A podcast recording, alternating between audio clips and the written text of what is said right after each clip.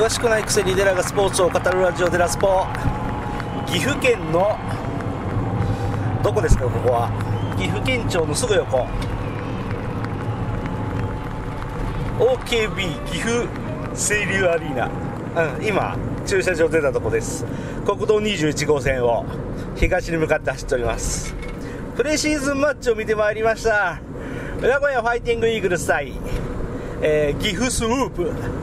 岐阜スウープは今日が、えー、一番最初のプロバスケチームとしての試合だそうです、えー、ちょくちょく岐阜県遊びに来た時にね、あの岐阜にもプロバスケチームを作りましょうみたいなポスター見たことあるんですけど、今日そのだいいち試合目、えー、開催されました。えー、非常にもうね、やる前はね、僕絶対名古屋楽勝で勝つでしょうと思ってたんですよ、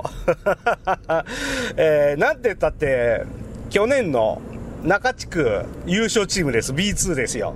えー、経験もあります。いい選手も揃ってます。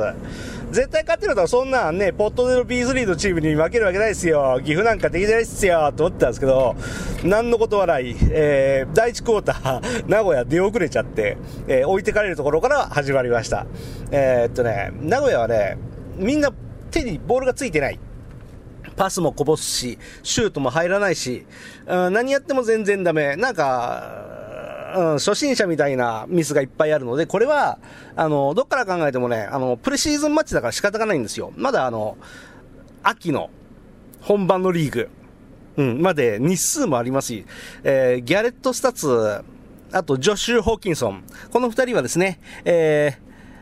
つい一昨日ぐらいに日本来てるんじゃないかな。あの、ジェットログの真っ最中で、あの、試合始まっちゃった、そんな感じです、えー、しかもまだウェアもない、仮のウェア、あれは多分あのトレーニング用のウェアなのかな、あのビブスみたいな、すごい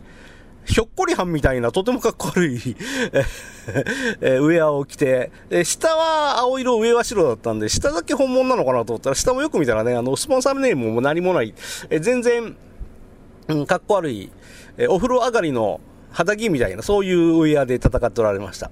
でね、さんクォーターのあたりで、えー、えー、にクォーター最後だったっけ、えー、名古屋が逆転しましてね、えー、もうこっから先は当たり前に突き放すだろうと思って見てて、もうだいさんクォーターももう、だいぶ離れちゃったんでじゅってんぐらい離したんですよ、名古屋が。もうこのまま行くだろうなと思ったら、あるよあるよと言われ、だいよんクォーターで逆転され、で、名古屋がまた頑張って逆転し、でまたさらに岐阜が頑張って逆転し、最後は、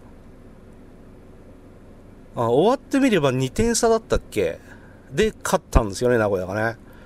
えー、岐阜がシュートを放ったら同点っていうところで、そのシュートが入らずで、こぼれたボールを名古屋が取って、えー、名古屋がにてんシュートを放ればよかった、そんで逆転できるのに、えー、余裕を持ってスリーポイントを、じゃあえーっとね一遍シュート放ったらこぼれてリバウンドを取って、えー、スリーポイントシュートを放ることができて、さらに差が広がる。で最後の最後で、えー、岐阜が残りじゅうななびょうか、そこで、あ、いやごびょうだったっけ、もう忘れちゃった、そこでスリーポイントを打って入ったら逆転勝利だったんですけど、あのそれがね、最後の最後外したんですよね。それで負け。でも岐阜としてはあの勝利が見えてた、だいいっ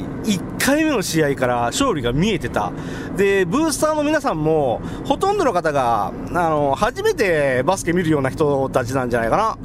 うーん、特に小学生を無料招待みたいなことやったんで、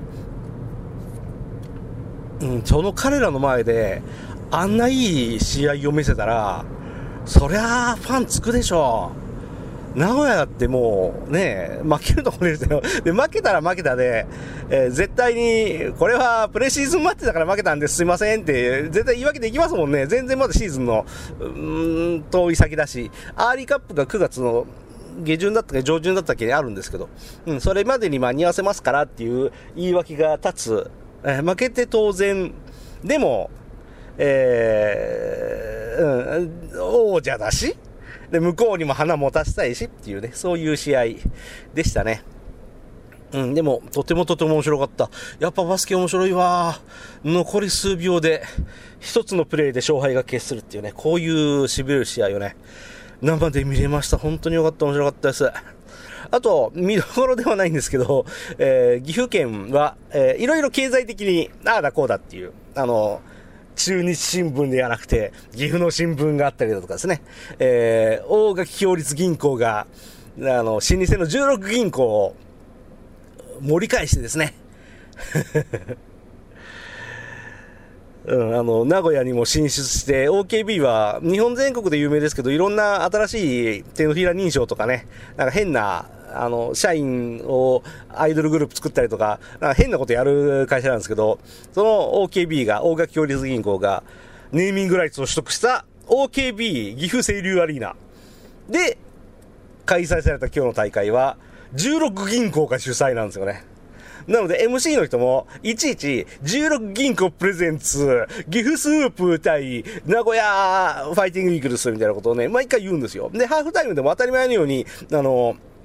じゅうろく銀行の商品があの紹介されて、えチアの皆さんがすっげえでっかいクレジットカードを持ってきてですね、えじゅうろく銀行はこんなことやってます、あんなことやってますっていうのね、え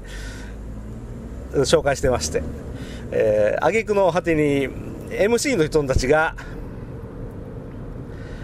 大垣共立銀行と名前を付けたらいかんのでしょうね、えー、ネーミングライツの関係で普通名前を言い、言えばいいのに、あの岐阜清流アリーナって会場はここ岐阜清流アリーナでございますみたいな、そのずーっと言ってんのね、笑っちゃいますね笑っちゃいかんけど笑っちゃいますね、えー、だって エヌエイチケー だってさあ、クリネックススタジアム宮城とか言うでしょ、